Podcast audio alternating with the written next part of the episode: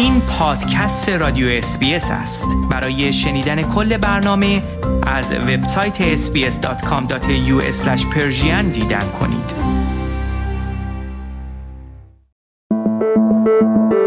خورشت تکنولوژی.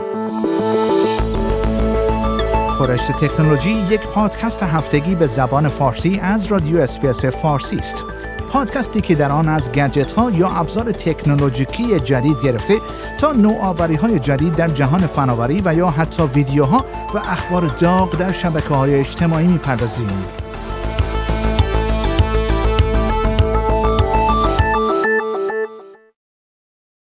کشورهای عضو گروه پنچشم یعنی استرالیا، انگلیس، کانادا، نیوزیلند و ایالات متحده آمریکا با یکدیگر هم پیمان شدند تا از ابتدای سال آینده میلادی آخرین اطلاعات طبقه بندی شده درباره فعالیت‌های خارجی چین را با یکدیگر به اشتراک بگذارند. یکی از اهداف این همکاری محدود کردن سرمایه گذاری های چین در شرکت است که تولید کننده تکنولوژی های حساس هستند. این در حالی است که دولت فدرال استرالیا امسال به دلیل نگرانی های امنیتی شرکت هواوی چین را از مشارکت در توسعه زیرساخت اینترنت تلفن همراه نسل پنجم موسوم به 5G منع کرد. هفته گذشته نیز نشریه آمریکایی بلومبرگ بیزنس ویک در گزارشی اعلام کرد حداقل دو آژانس دولتی استرالیا احتمالاً قراردادهایی برای خرید سخت افزار با شرکت سوپر مایکرو امضا کرده بودند شرکتی که گفته می شود تراشه های کامپیوتری مخرب چینی در تکنولوژی آن نفوذ کرده بودند. بنابر اعلام منابعی که نامشان فاش نشده، هدف اصلی از همکاری جدید گروه پنجچشم مقابله با نفوذ سیاسی و اقتصادی رو به گسترش چین خواهد بود و اگرچه تمرکز اصلی فعالیت های این پنج کشور چین است اما برخی از اعضا معتقدند که باید این همکاری را برای مقابله با های خارجی روسیه نیز افزایش داد. این پنج کشور تصمیم گرفتند که هایشان در این موضوع را به کشورهای دیگری از جمله آلمان و ژاپن نیز گسترش دهند. گفته می شود دولت فرانسه نیز در این گفتگوها مشارکت خواهد داشت. اتحاد پنچشم اولین بار در زمان جنگ جهانی دوم و با هدف مقابله با نفوذ اتحاد جماهیر شوروی سوسیالیستی تشکیل شد. برخلاف دوران جنگ سرد در عصر حاضر این قدرت روزافزون سیاسی و اقتصادی چین است که موجب نگرانی آمریکا، استرالیا و دیگر کشورهای عضو این گروه شده است. همکاری بین المللی این کشورها به موازات موجی از فعالیت های ملی انجام می شود که به دنبال محدود کردن سرمایه گذاری های چین به ویژه در شرکت های دارای فناوری های حساس است. پکن هر گونه اتهامی در این باره را که به دنبال نفوذ بر کشورهای خارجی است و سرمایه گذاری هایش با اهداف سیاسی انجام می شود را رد کرده است. یک مرکز تحت عنوان مرکز جهانی سالمندی مدرن در منطقه تانسلی در جنوب آدلاید افتتاح شده است که هدف آن تولید تکنولوژی های جدید برای سالمندان است. تولید ربات هایی که همراه سالمندان خواهند بود و اتوماسیون خانه ها برخی از فعالیت هایی خواهند بود که این مرکز که روز پنجشنبه هفته گذشته افتتاح شد انجام خواهد داد. مأموریت این مرکز جدید تولید محصولاتی است که زندگی را برای سالمندان راحت تر خواهد کرد. این مرکز دارای یک لابراتوار با عنوان Life Lab است که در آن افراد بالای 60 سال می توانند تکنولوژی های جدید مربوط به دوران سالمندی را آزمایش کنند. استیون مارشال نخست وزیر ایالت ساوت استرالیا هنگام افتتاح این مرکز اعلام کرد امیدوار است این مرکز بتواند به شرکت ها کمک کند تا محصولات و کالاهایی برای سالمندان طراحی و تولید کنند تا بتوانند بهترین دوران سالمندی ممکن را برای آنها رقم بزنند. خانم ان سپیکر معاون رئیس این مرکز می‌گوید تولیدات این مرکز به سالمندانی که نیاز به مراقبت دارند این امکان را خواهد داد تا برای مدتی طولانی تر بتوانند در خانه خود تحت مراقبت باشند.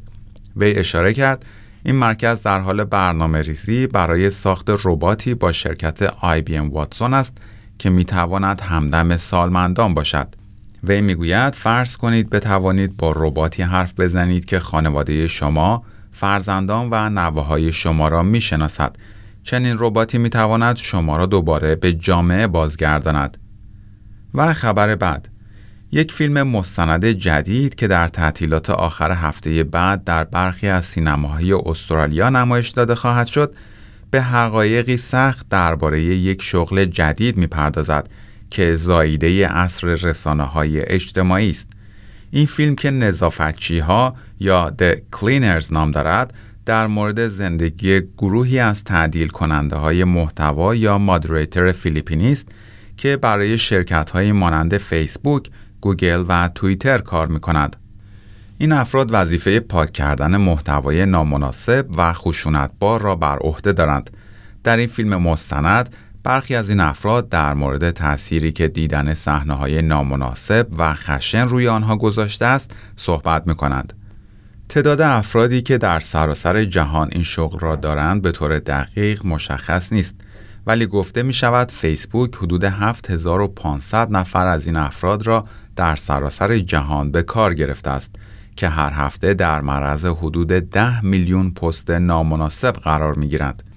شرکت گوگل نیز از هزاران ناظر محتوا استفاده می کند. با وجود اینکه تکنولوژی های مربوط به فیلترینگ محتوا پیشرفت قابل توجهی داشته است، اما پیچیدگی برخی پست ها و تصاویر باعث شده است تا نتوان مسئولیت نظارت بر محتوای آنلاین را به طور کامل به هوش مصنوعی محول کرد. ماه گذشته یکی از مادریتورهای سابق فیسبوک علیه این شرکت شکایت و اعلام کرد به دلیل شغلی که داشته است دچار اختلال استرسی پس از آسیب روانی یا PTSD شده است چرا که مدام در معرض محتوای خطرناک و دلخراش بوده است. و خبر پایانی برنامه خورشت تکنولوژی این هفته سازمان فضایی آلمان یا DLR یک نقشه سبودی حیرت آور از زمین منتشر کرده است. این نقشه توسط تصاویری تهیه شده است که دو ماهواره آلمانی از زمین گرفتند و نشان دهنده برآمدگی ها و فرو رفتگی های سطح زمین که بیش از 148 میلیون کیلومتر مربع مساحت دارد است.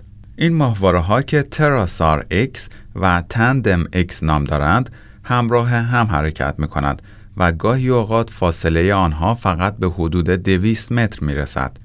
کنترل این حرکت هماهنگ با فاصله کم کار پیچیده است ولی باعث می شود این ماهواره ها زمین را طوری رصد کنند که به آن می گویند دید استریو به خاطر فاصله کم دو ماهواره یکی به عنوان فرستنده گیرنده عمل می کند و دیگری به عنوان گیرنده دوم این دو ماهواره نسبتاً کهنند تراسار X سال 2007 به فضا پرتاب شد و تندم X سه سال بعد. سازمان فضایی آلمان امیدوار است همین دو ماهواره تا چند سال دیگر هم کار کنند. در این حال مدتی است که برای جایگزینی این ماهواره‌ها برنامه ریزی شده است. نقشه جدیدی که این ماهواره ها تهیه کردهاند به طور رایگان در دسترس همگان قرار خواهد گرفت تا از آن استفاده کنند. چنین نقشه می توان برای مثال پیش بینی کرد سیل به کدام سمت سرازیر می شود یا برای طراحی پروژه های زیرساختی از آن استفاده کرد. این نقشه جدید از طریق ارسال سیگنال های مایکروویو به سطح زمین تهیه شده است. به این صورت که هرچه زمان رفت و برگشت یک سیگنال کوتاهتر باشد یعنی ارتفاع آن نقطه بیشتر است. رزولوشن یا وضوح این نقشه 90 متر است. یعنی اینکه سطح زمین به مربعهایی به طول 90 متر تقسیم شده است. نقشه های با وضوح به مراتب بالاتر از این در سطح محلی یا منطقه‌ای وجود دارد. اما نقشه ای که کل جهان را با این دقت در بر بگیرد تا کنون تهیه نشده بوده است. ضمن اینکه داده های این نقشه رایگان در دسترس همگان قرار گرفته است. ماهواره های بعدی احتمالاً به جای باند X روی باند L کار می کند که طول موجش بلندتر است. دکتر مانفرد زینک از مؤسسه مایکروویو و رادار سازمان فضایی آلمان می‌گوید در جاهایی مثل جنگل باند X عملا فقط ارتفاع روی درختها را اندازه گیری می کند به زیر برگ ها راه پیدا نمی کند ولی با باند L می شود از برگ ها گذشت و به خود سطح جنگل رسید. یعنی می شود پوشش های گیاهی را سه بعدی دید.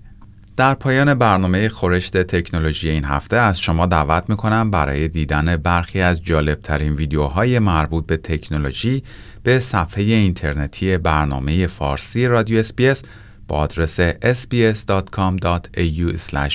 مراجعه فرمایید. این پادکست رادیو SBS بود. برای کسب اطلاعات بیشتر از وبسایت sbs.com.au دیدن کرده و یا اپ اسپیس رادیو را دانلود کنید.